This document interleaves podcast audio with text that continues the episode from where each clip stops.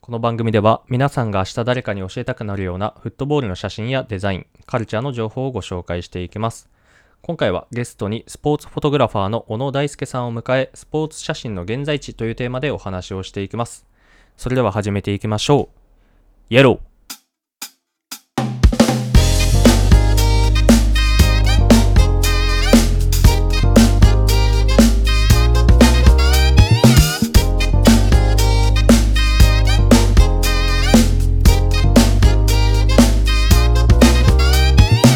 こんばんは西名です7月2日金曜日22時の収録ですいやーもう7月ということで、えー半年が2021年も半年が経過してしまいました知らない間にもうオリンピックまでもあとこの回が配信されてる頃には20日を切ってるということでこうヨーロッパの方とかだと今ユーロ2020が盛り上がってる真っ最中ということで配信されるこの回配信される頃にはベスト4まで多分もう決まってるんじゃないかなっていうふうに思うんですけど一応ベスト8の顔ぶれをお話しするとスイススペインベルギーイタリアチェコデンマークウクライナイングランドということでいやーフランスもポルトガルもでドイツも、まあ、負けて敗退っていうことで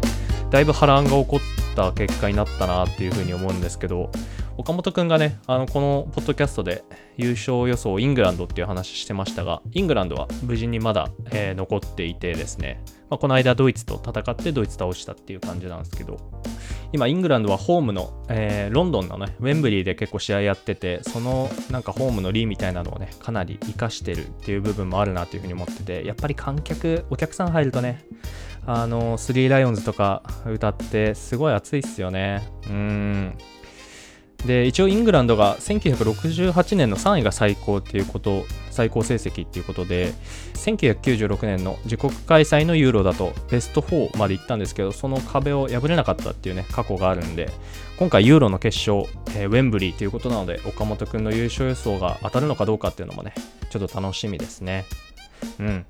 あとねその絵に伴ってあの1996年のイングランド代表のシャツもなんか再燃してたりしてなんかそこもね、結構熱いポイントだなっていうふうに思って見ています。はい。で、あとまあ、もう一つだけ、あの、触れておくと、サンフレッチェのね、あの、河辺駿選手がスイス・チューリヒのグラスホッパーに移籍が決まったということで、明日の、あ、この回が、えっと、もう7月5日とか多分配信予定なんですけど、明日7月3日のサガン鳥栖戦がね、最後になってしまうということで、えー、まあ大事なところでね、ゴール決めてくれたり、アシストしてくれたりっていう選手だったので、まあ、チーム状態もね、今、決して良くない中なので、なんとなく複雑な気持ちではあるんですけど、まあ、サンフレッチェユースからね、あの生え抜きの選手で、まあ、あの1回、ジュビロレンタルとかでも出ましたけど、まあ、そんな選手がね、あの海外挑戦するっていうのは、まあ、楽しみな気持ちもある一方で、やっぱりちょっと不安もね、あるなっていうところと。でちなみになんですけどね、最後に明日着るユニフォームの色がですね、あのホームの試合なんですけど、ちょうどカープとのコラボで赤いユニフォームを着るっていうのもね、紫じゃない、最後が紫じゃないっていうのも、なんとなく複雑な気持ちだなっていうところですかね。うん。ということで、えーこの回が配信される頃にはオリンピックまであと20日を切ってるっていうことなんですけど、まあ、今日はちょっと、えー他のスポーツの話もしていきたいなというふうに思っておりまして今回は初めてのゲストをお呼びしておりますスポーツフォトグラファーの小野大輔さんですよろしくお願いしますよろしくお願いします。お願いしますいやー初のゲストということで今回お呼びさせていただきましたよろしくお願いしますお願いします。ちょっとどうですかこのポッドキャストとか聞いていただけてたりするんですかこれはめちゃめちゃ聞いてます。あ本当ですか、はい。もうね、うん3週ぐらいずつ聞かせてもらいました。 3週1話に三つき3回ずつ。いや、それはね、ちょっと嘘だと思うんですよね、これ。 いや、本当に、本当に本当に。これ、打ち合わせの時も聞いたけど、いや、嘘でしょいや、これ、マジな のよ。マジマジ。これだ、今い日やー音割れてない大丈夫音割れてないと思う。い割れてなや、いそれねあ、それ初、初回ね。いや、聞かせてもらってますよ。ほんと、いや、はい嬉しいけど、嬉しいけど、この素人2人が話してたポッドキャスト3回は結構だと思 うよ。なかないやか、いやなかなかってか、いないと思うんだ。そう、結構聞いてる人いるんじゃないかな。面白いなと思う、本当に。本当にいやー、うんうれそれは本当嬉しい限りなんですけどえ小野さんそもそも小野さんっていうとあれだなもう同い年なんでちょっともうタメ語でお話ししますけどはいはい。小野くんはフットボールサッカー見るのサッカーはね、あのーちょこちょこ見るかな。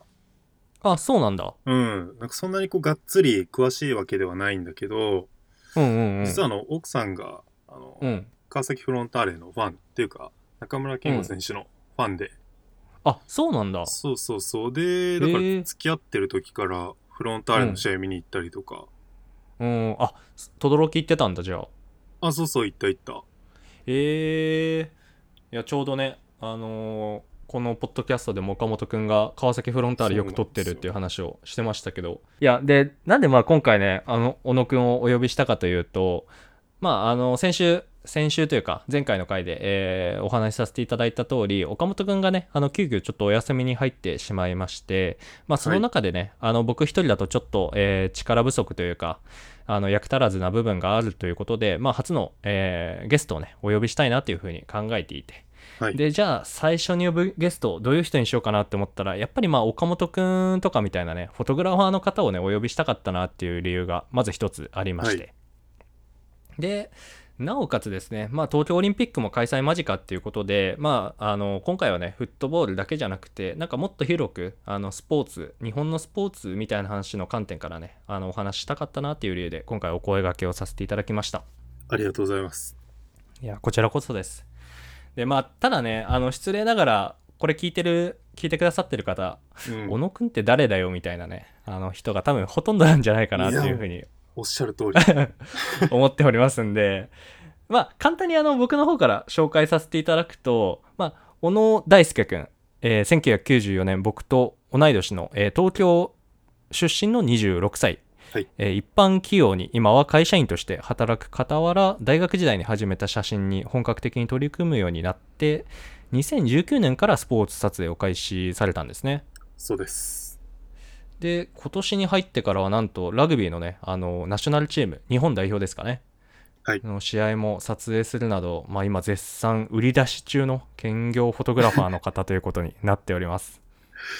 なんかすごい大層な紹介をいただきまして。いやいやいやいやでもすごく ないえまずさあの、まあ俺もねあのー今本業が別であるわけで,、うんうんでその傍らフォトグラファーっていう形で、まあ、週末あうのん社会人のね、サッカーチーム渋谷シティ FC の試合に撮影行ったりとか、まあそうんうんうんその他もね何個かあの撮影機会いただいたりっていうことはあるんだけどうん。その同じような立場の方がラグビーのナショナルチームの試合撮影っていうのはいるんすかこういう人ってどうなんだろうね。うーん。あんまり聞いたことはないけどね。そうだよねうん。えそれはえっと、うんどういう経緯でそもそもナショナルチームの撮影をすることになったんですかえっ、とね、経緯としては、うん僕そのアメフトも撮ってるんだけど、うんなんかそのアメフトの撮影を始めてから知った後、インサイドスポーツジャパンっていうメディアがあって、はいはで、い実はそこのえーメディアのカメラマンとして撮影にこの前入らせてもらったんだけど、はいはいはいで、そのメディアがトップリーグっていう、なんだろう、サッカーで言えば J リーグうんみたいなこの日本のトップリーグうんの撮影ができるカメラマンを探してるっていうのを2月ぐらいだったかなにちょっと知っ2021年、そうそうそう。に知って、へうん、で、俺も高校の時、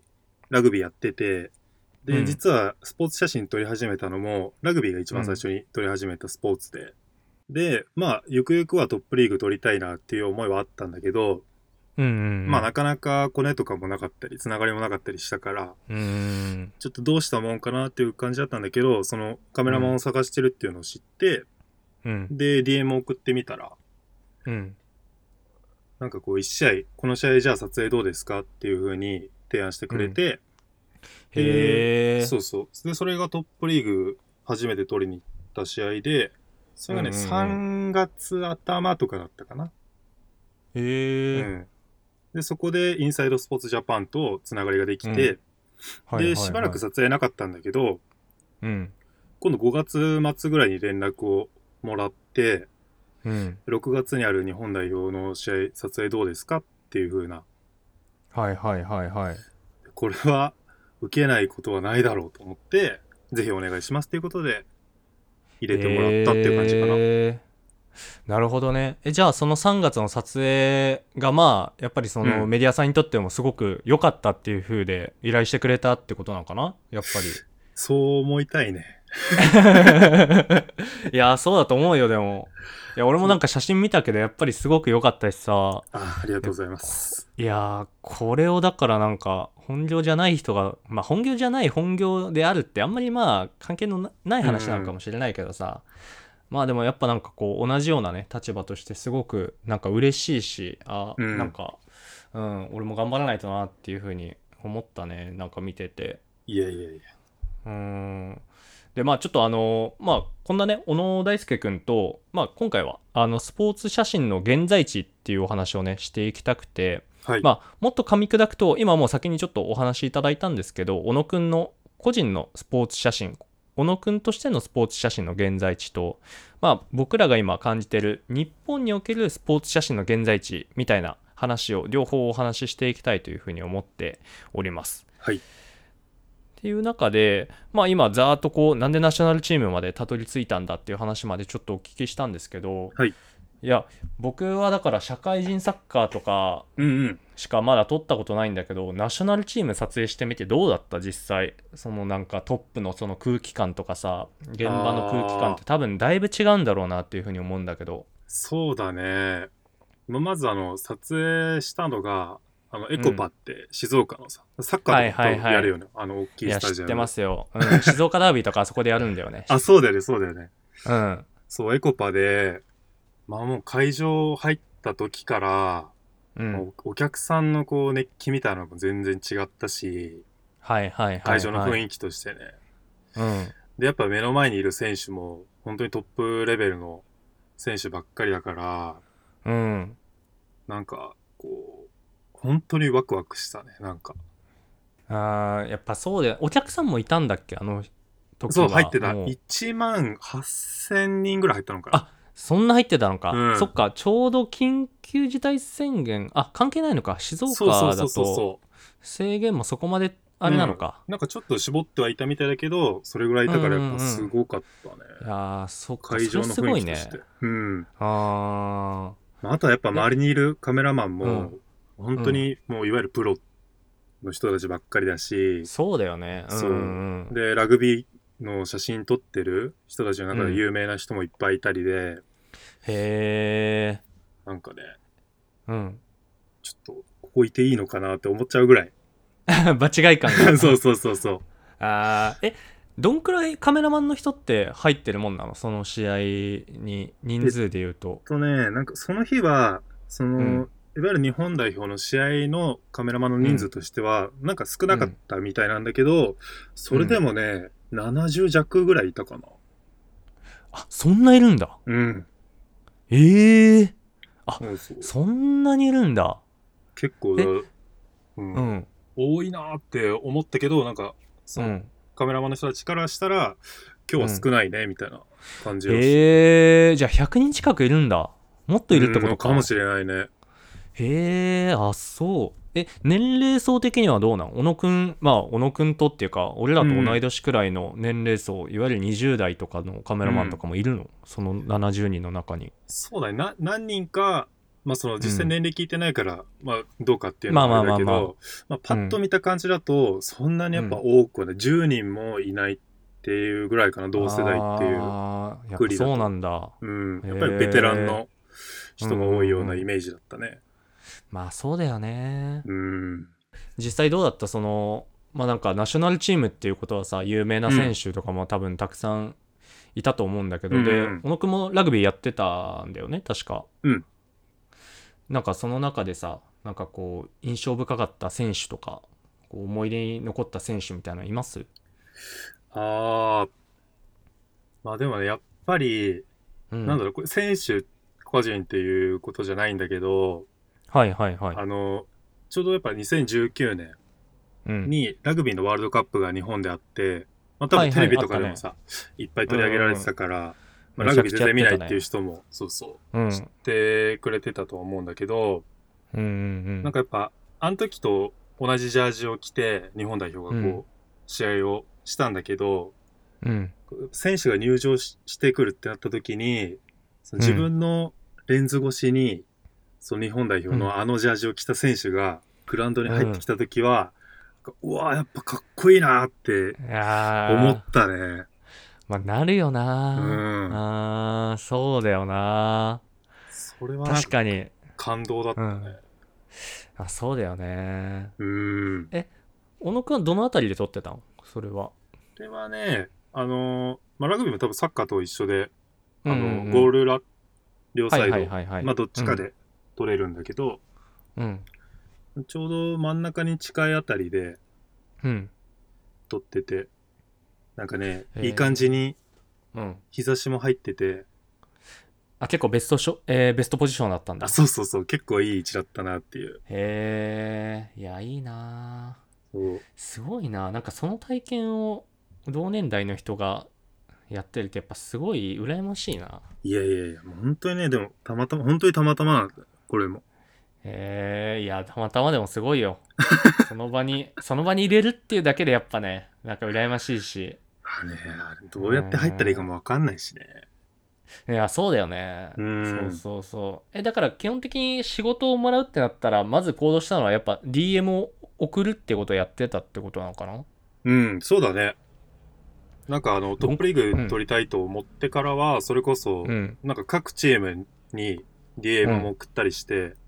あそうなんだどんくらいそうそう各チームってことはでもやっ数だとまあでも10はいかないぐらいだったかな。やっぱあの、関東、東京が拠点だからさ、ああなるほどなるほどこうまあ近郊で行ける範囲で絞って、まあメッセージ送ってっていう感じだったから。どのくらい返ってきたのそれは。リターンがあったのそれはね、で。も返してくれたのは本当半分ぐらいは、あの、丁寧に返してくれて、うんうんまあでも、その時送ったのは全部こう、もうすでにチームにカメラマンがいるから、うん。うん、ちょっと今回はごめんなさいみたいな感じの返事だったんだけど、あ、そうなんだ。そう、そこは全敗だったんだけどね。うん。じゃあもう、うん取るチャンス、そこはなくて、終わってしまったって感じだったのそう、そこは終わっちゃったんだけど、で、なんか、まあまた次なんか探すかと思ってたら、たまたま大阪にあるトップリーグのチームから、ほあの、DM が届いて、そこは送ってなかったんだよ、こっちからは。う。ほ大阪っていうのもあるし、う。うん。送ってなかったんだけど、なんかたまたま DM もらって、うん。ちょっと今度練習取ってもらえませんかっていう。大阪のチームが。そうそう。たまたまね、え、なんで、それは小野くんを知ってた人がいたの小野くんをみどうやって見つけたそう、なんんだか、まあラグビーの大学の撮った写真とかも、インスタとか、まあツイッターとかにも上げてて、うんうんうんで、なんかどうやらそれをちょっと見ててくれたらしくて、へえ。う。そう。で、なんかたまたまチームカメラマンの人が、もうちょっと辞めるかもみたいなタイミングっていうのもあって、へうえ。んで、カメラマン探してて、じゃあこの人頼んでみようかみたいにチームでなったらしくて、すごいね。いやもう本当に偶然だよね。でもすごくないだってその送っ10チーム関東のチームにう10チームくらい送って全部断られた後に自分からアプローチしてないところでしかもちょっと遠いところから来てくれませんかってオファーがあったってことでしょそう。ちょっとふてくされて寝ようと思ってたぐらいの時 だった。えー、すごいなすごいタイミングだねほんといやいや。え西田君ってさ、そのうん渋谷シティって、どういう風なつながりで撮影始まったの、どういうつながりだったかな正直覚えてないまあ覚えてないっていう か撮影始めたのは今年からで,、うでんそれはもう渋谷シティのあの中の人、えーとうん要は選手じゃなくてビジネスサイドの人たちと結構、はいはいはいあのつながりが生まれてたからすでにあ、そうなんだ。そうそうそうだからまあなんか今年から俺もちょっと岡本君に影響されたってのもあってやっぱ、うんうんうん。今までね、あのーサッカーのユニフォームをなんかモデルさんに着せてストリートスナップみたいなのとかを結構メインでやってたけど、やっぱなんかリアルな選手ちゃんと取りたいなって思ったのと、やっぱフットボールってこのねその中で選手たちのそのピッチレベルでうん行われてるものこそやっぱりフットボールだなって思う部分なるがやっぱあったから、ほそうどねそうそう、まあお客さんとかもね含めてフットボールではあるんだけどやっぱり一番はピッチ上だなって思ったからほどね、そうそへーう取りに行きたいなって思ったのが今年ででその時にはもうシティの人はあのつながりがあったからうん今年行っていいですかって言ったら「おぜひ来てください」みたいな感じでへーそうそうその前はでもねなんかそれこそそのスナップ写真みたいなのを撮ってるのを面白がってくれて、シティの関係者の人とかがあそうなんだそうそうでそこでなんかスナップ写真うちのユニフォームを使ってスナップ写真みたいなのなんか撮ってくれませんかみたいなお話まあ撮ってくれませんかだったか、もしよかったら一緒になんか面白いことやりましょうみたいな感覚であそうそうなるほどね撮ってたってのが去年とかにあったからまあそれでいろいろつながってっていう感じの経緯だったかなああなるほどね、うんじゃあそのピッチ外のそのユニフォームとか使ってちょっと写真撮ったりっていうとこからじゃあちょっとピッチもみたいな、そんな感じの流れなんだそうそうでそれは俺からもうピッチの方は俺あーそうながんだもうちょうどねそうそう撮りたいって思ったから撮あらせてくださいっていうふうにお願いしに行ったって感じだけどあ、なるほどねまあでもなんか小野くんの今の話聞いてても思ったけどさ、うんやっぱりこうね今の時代まさにインスタグラムツイッターうんになんかアップアップしていくっていうのはすごい大事だねそうだよね自分が撮ったものを自分はこういうことができるんだよっていうのをなんか発信するっていうのはすごく大事な要素だなっていうのをでそれでだってねそのどこの誰かわからない人がね見てく そうれだよてて、声かけてくれて仕事につながったりするわけだからね、うんうん、で俺もね同じようにそういんううんなんかことをやってインスタとかに上げてたからなんかつながりが生まれたってのはあったからそうだよね、うん積み重ねだなるよほねどそういうのもねそうだねうんうんいやー面白いゆくゆくはどうなんですかなんかプロのフォトグラファーみたいなの目指してたりするんですか小野くんはそうだねなんかうん月並みだけどやっぱうんフォトグラファーとして食べていけたら一番いいだろうなとは思うねあーやっぱりうんそこはやっぱり目指してるっていう感じなんだねそうだねやっぱ好きなことだしこううんそういうことで誰かの役に立てたらなとは思うからはいはいはいそれはやっぱりねそう夢として西田君はどうなんですうんか俺はまだはっきりしてないなでも正あそう直なんだうん、なんかいろいろやりたいことあるなと思いながらでうんも確かに小野くん言ってる通り今写真が一番楽しいのかもしんないうんうんなんか、うん、やっぱり写真撮ってレタッチしてっていうなんかその工程が今多分、うん一番楽しいかもしれないなそうなだから、うん、ひょっとしたら30代とかになったらうんちょっと急に目指し始めてるかもしれないし、あそれー一本でやるっていう道を考えてるかもしれないうし、んうんでもまだあくまでね本業もあるし本業の方も別に全く嫌だとかじゃないから、なんかそこはあそうねだ今結構葛藤はしてるなうん、まあ、バランスやっぱり難しいよねまあでもねやっぱその道で生きてる人たちってすごいかっこいいなと思うかねらねえとかっこいいよなまあちょっとねだからあのね小野大輔君こういうあのカメラマンフォトグラファーの方なんでもしねサッカー関係の人とかもひょっとしたらオファーしたらねサッカーとかも撮ってくれるんじゃないかなっていうのをちょっとだけ僕も期待してるんでちょっとあものしちょっといろいろ案件あれはいばね撮影してみたいんでぜひ はいお願いし僕にもお願いしますそうだねまず西田君で そうですね。はい。まあまあ、でも本当、すごいいい写真撮る方なんで、ぜひ、小野くんのね、インスタグラムチェックしていただけたらというふうに思います。で、もう一つだけね、ちょっと話題として、小野くんの今お話を聞いていったわけなんだけど、うん結構あの、小野くん、僕インスタで結構見てて、それこそ小野くんの写真も見てるんだけど、うん何で一番最近小野くん見るかなって思ったら、うんうん俺が俺がね俺がこうスクロールして見る写真に、小野くんが「いいね」めっちゃしてるのよ これもうこれマジであの最近だからユーロで、うんえっとドイツ代表とか、うんうんうなんんかドイツ代表くらいかなユーロだと。とかでもあのサッカーのチームとかもあの俺がね散々フランクフルトの話してたからなのかフランクフルトとかもなんかフォローしてたりすはるいよね、は多い分はいちょっと見させてもらってますそうだよね。で、はい岡本くんとかもフランクフルトフォローしてたり して、なんか、そう、だから俺が見る写真に結構小野くんいいねしてるなって印象があるんだけど、ああそうででそこですごい思うのがやっぱなんか海外のスポーツ写真とかめちゃくちゃ見てる人なのかなっていうふうに思っててなんかちょっとね、小野くんのそのフォローしてるアカウントとかを見たらなんか結構海外のスポーツチームとかうんフォトグラファーの人とかなんか多いなっていう印象があったけど、やっぱあーりなんかあっちの方から影影響を受けるっていうことが多かったりするのそうだねなんかそのラグビーも撮るんだけどアメフトも撮ってて、そうだよねでやっぱアメフトっうんうんうんて NFL アメリカがやっぱりはいはいはい、はい、一番、世界で一番だしそうだねでやっぱグラフィックとかもうんすごいかっこいいからそうななんんだよかねそういうところから海外見るようになって他のスポーツも結構海外のフォトグラファーとかチーうんムとかは注目してみるようにはしてるかあやっぱそうなんだな。うん。でぶっちゃけで、うん。もう一つのテーマとしてね日本のスポーツ写真の現在地っていう話をちょっとしたかったんだけど、やっぱりこう俺もねこう素人というか、まあ、そんな本業でやれてないし技術もまだまだっていうあの立場でありながらおこがましいね話ではあるんだけどなんかやっぱ日本のその、まあ、インスタグラムとかねで見うるんスポーツ写真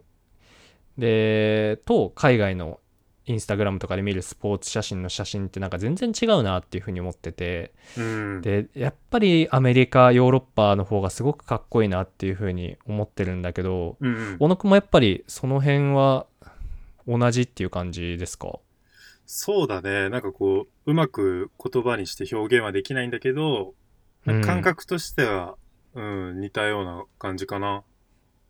なんかどういった違いがあるのかなっていうのあります小野くんの中でどうなんだろうね。まあその、もちろん撮影技術とかに関しては、あの、ん日本のフォトグラファーの人たちも、その一流だし、海外の人ももちろん一流だし、うんそこに大差はないと思うんだけど、うんなんかこう、やっぱ撮った写真の使い方とか、うーんなんか、その中でどれを見せるか、みたいなとこは、はいはいはいはいやっぱちょっと、日本は起きた事象を説明するような写真。はいはいはいはいはいこの選手が出てましたとか、うーんなんか、まあ、そこでとどまってるって言ったらあれかもしれないけど、うんなんかそういう感じなのかなと思うね。なるほどねなんかだから報道写真の面というかさそうそういうところが。強いのかな。そうだね。なるほど。誰とか、うんうん何のスポーツとか、うん。うん。もうパッと見て、まあもちろん海外の写真もわかるけど、はいはいはいはい。なんか大事なのはその、写真を見た時にそれが伝わるかどうか、みたいな。うん、確かに。芸術性っていうよりはうん。伝わるかどうかみたいな感じなのそかうな、ね。はいはいはい。確かにね。なんかスポーツ撮るときってさ、はいはい、はい。日本人ってそういわゆる4ニッパっていうこのどでかい、いレンズ、はいはいはい。400ミリの F2.8 ね。そうそうそううを、ん持ってないといけないっていうかなんかそあうだねれじゃないと撮れないみたいなうんうん。い。思いがあるんだけど、まあ俺もその思い持ってたんだけど、 うん。買っどうやら買ったんですよね、確か。 あそう買っちゃったんだけどねまあちょっと余談になるんで置いときましょうかまあ。それはねちょっと置いといて、うんだから海外の人はそこにこだわりはないらしくて、あこ、うそうなんだ。自分が撮りたいもの表現したいうんうのんうが写真として残せるんだったら、別にそのレンズじゃなくてもいいみたいなもっと全然安いレンズでもいいしはいはいはいっていう考えらしい,、へえなるほどじゃあ必ずしもなんか綺麗に映るとか遠くまでこう映るとかではないっていう考えが結構強いってことなのかな、そうだねだ多分表現したいものとかが決まっがているっていうかイメージを持って、まあ、もちろん日本人の人ももっとは言ってると思うんだけど、ねまあまあまあまあもちろんもちろん、なんかこうより機材に、まあ、こだわりもあるんだろうけどうん、必ずこれじゃないといけないみたいなのはないのかもしれないね。あそうなんうだ、ん、えそれはなんかさっきその安いレンズとかみたいな話したけど、400mm って結構望遠のレンズじゃないうん、それがだからもっと結構あれなのそうそう、ワイドに、こもうちょっとワイド広に角な広角なレンズと撮れかをるの使とったかりっ。ていうへーそうそうそうあとまあ、 F 確か値に、うん、とかうんうんうも、んそんなに、あのー開放じゃない、まあ、4とか、まあ、はいはいはい5.6とかでも全然いいみたいな、あうんへえ、感じらしい。なんかあれなのかなそのスタジアムの空気感みたいなのも含めて撮影したいみたいな人が多いんかなうーん、そうなのかもしれないね。結構あのそれこそねさっきもちょっとちらっと話した俺の大好きなフランクフルトのカメラマンのね、マックス君っていうあの子がいるんだけど、うん。その子が使ってるレンズとかが2470うのん。ズームレンズが多分ソニーあるかなあるある 2470F2.8 みたいなのが多分あると思うんだけど、それ使ってたりするのよゴール裏 からすごい。意味わかんない じゃん意味わかんないよね意味わかんないね。で確かにでもそのスタジアムの空気感とかっていうのを考えると、やっぱそっちの方がなんかこうね全体がこう映るというかうん。とか空までなんかこう映るとかなんかそういうだから選手一人をパンって撮るわけじゃなくてその選手がいるその空間を撮るみたいな部分ははいはいはい。なんかすご。い感じるなって思っててで確かにまあ別に日本人のカメラマンでそういう人が全然いないかって言われると別にそうではないとは思うけど、なんかいわゆるよく見る写真とかだとなんかそういうねさっき言ってたようなうんな。んかこうね望遠のレンズでその人を撮りましたみたいな写真が多いなって印象は確かにあるよね。うあんーそうねなるほどね確かにレンズこだわらないっていうのはやっぱあるんだなうん。なんか表現の幅が広いのかな。あーなるほどね、うん。レタッチとかはどうなんか俺結構さその、うん取って出しをやたら見るなっていう印象が日本ではあって別に海外でも取って出し使われてるは使われてるんだけどうん。なんか割とどのクラブとかも見てもちゃんとレタッチしてるなとか思うんだけどなんかその君はどう見てる、小野君は。確かに、そうだね。日本のチームはやっぱり、ラグビーとかを見てても、やっぱ取って出しの雰囲気が多いかな。そうだよね、うん。やっぱ速報性みたいなのがやっぱ一番大事っていうのは、まあーあもちろんわかるんだけどね。スピード感そうそうそう。うーんでも確かに海外はちゃんとレタッチもして、しかも早いしね、なんか。そうなんだようん。ストーリーズとかでもちゃんとこうまあ多分レタッチっていうかさあのーフィルターみたいなのもうんなんかもう用意し,、てるんだろうけどさフィルターっていうか、あのプリセットみたいなのうん。用意してあげてるんだろうけど、にしても早いからさストーリーズでパンパン上がってくるからねどうなってんだろうなとか思いながら早くてかっこよくて。うんなんかその辺ねだからこの間このポッドキャストでもレタッチの話をちょっとねその海外のクラブチームだとこういう風でみたいな話したけど、い。なんか小野くんがじゃあ実際ねあの海外こういう風で日本こういう風だねって話しましたけど小野くんがなんかレタッチの際とか意識してることとかってなんかあったりしますかレタッチの時に意識してんのは、うんなんかね、これ自分の中でいろいろ、いろんな変遷が あって。はいはいはいはいまあそうねレタッチはねあの誰しもがいろんな編成あると思そうだよね。う、 うん、やっぱ最初はこう、レタッチ覚えたての頃はさ、何でもやりたい。もう、バキバキにしたい,、はい色強くしたいみたいな。なるよねそう。もう普通の写真じゃないんだみたいな、やってたけど、だんだんこうやっていくにつれて、うんでも、自分がやりたいのは写真なんだよなと思って。はいはいはい別はいはいに絵を描いてるわけじゃないし、うんうんうんそういうのはもうやりたい、そうとことんやりたいだったらもうグラフィックデザイン、もう切り抜いてフォトショップでこういろいろ足してうみたいな、んはいこうはやいればいいかなと思い始めて、うんそっから結構、ナチュラルめって言ったらあれなんだけど、はいはいはいレタッチはしつつも、うんそこまでこう、過度にやりすぎないみたいな。あくまで、だかなるほど写真うんらそこ大きく色を変えたりはしないようにはしてるね。なるほど確かにあの小野くんフォトショップめっちゃ使うもんね フォトショップね。暇つぶしね、あれ。フォトショップいいられいられ使ってんのあれあのいられはね、使ってない。いられは使ってないのか、うんフォトショップであれ全部使っ作ってんだじゃあそうそうそう。いやすごいなって思っていやいやいや。もうその辺のクラブチームよりよっぽどすごいやんと思いながら見てるんだけいやいど模倣よ、模倣。 いやでもね、いや、 いやでも、それができるってだけですごいから、でも、だからその視点まで持ってるからこそ、そこまでこう、レタッチにこだわらなくなったというか、うん、なんか、住み分けみたいな感じなのかなるほど。ね。うーんあどうですかこう小野君としてはやっぱり日本のスポーツシーンもっとかっこよくしていこうみたいなのが僕からはなんとなくすごく見え隠れしてるなっていう印象があるんですけどいやー、かっこよくなってほしいよね。やっぱり自分が好きなスポーツとかさ、うんの、いろんな SNS とか、それこそホームページとかはいはい、はい、見てみると、うんなんかまあ、こと写真においてだけど、うんグラフィックデザインも、まあ、時間がないのはわかるんだけど、こう、うん写真に、とりあえず文字入れただけ、フォントももうなんか、あるもうのでん入れましたみたいな、必要な情報が入ってまはいはいす、みたいなのが多いような印象があるから、うん、うん、そうだねうん、なんかそういうのを、まあ、自分が入ることでって言ったらちょっとおこがましいけど、うんうん、なんか力になれるんであれば、そういうところにも入って、うんできる範囲で、やっぱかっこよくしていきたいなっていうのはあるしね。なんか前言ってたよねあるカメラマンさんにこういう人材がなんか強いんだみたいな話を聞いたみたいな、今後はこういう多あ分ーカメラマンが多分強いんじゃないかみたいな話を聞いたっていうのをなんか言ってたなって思ったのを今思い出したんだけど、そうそう、あのー野球のさ、うんえっと、楽天ゴールデンイーグルスはいはいはいはいのオフィシャルの東北カメラ楽天ゴーマルデンイン、ーグルスそうそう、やられてる黒沢さんっていう方がいらっしゃるんだけど、はいはい はいなんかあの、何を思ったか、その人にも DM を送ってしまって、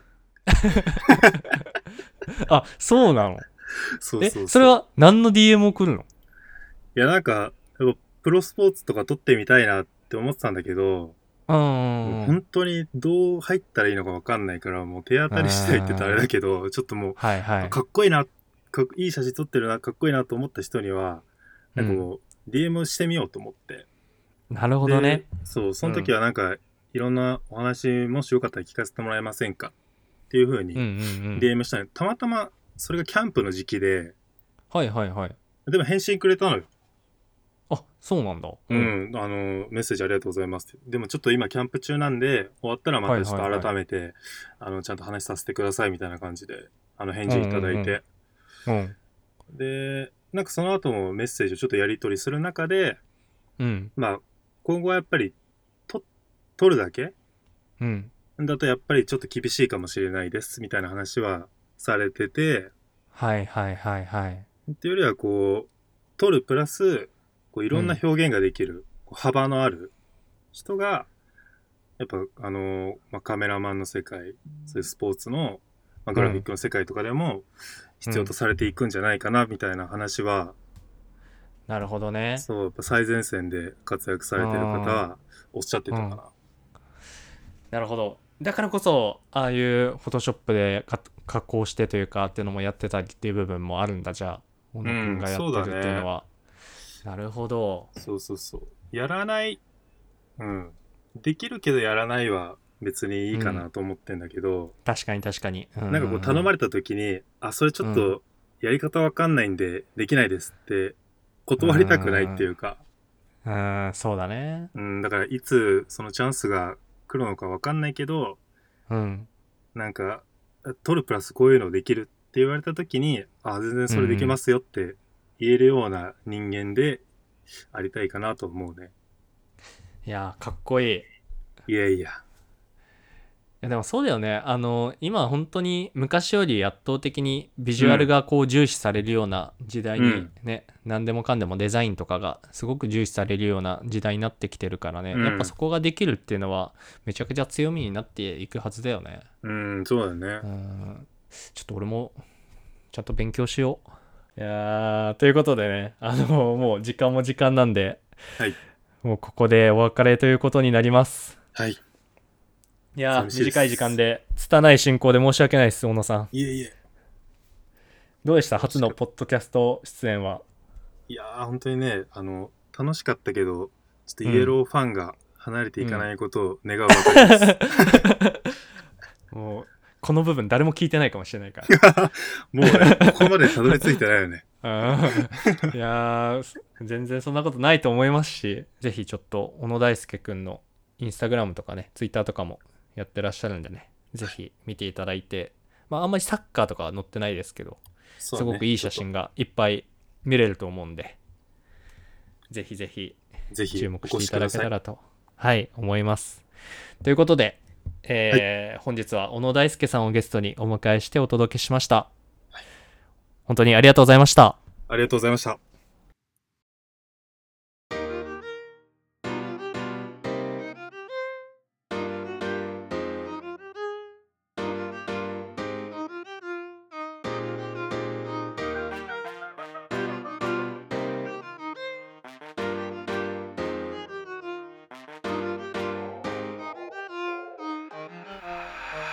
この番組ではこれからも皆さんが明日誰かに教えたくなるようなフットボールの写真やデザインカルチャーの情報をご紹介していきます番組のフォローサブスク登録をぜひよろしくお願いいたしますまた Twitter もやっていますアットマークイエローアンダーバーポッドキャストアットマークイエローアンダーバーポッドキャストこちらのアカウントから質問や感想リクエストもお待ちしておりますということで、えー今回は小野大輔くんにお越しいただきスポーツ写真の現在地というお話をしていきました次回はですね今度はあのフットボールの関係者の人をお呼びしようというふうに思っておりますただ現時点では未定ですはい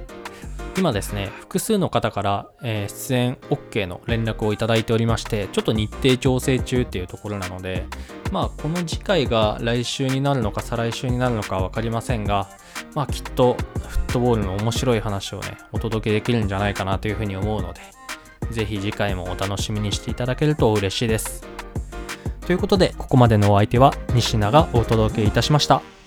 りがとうございました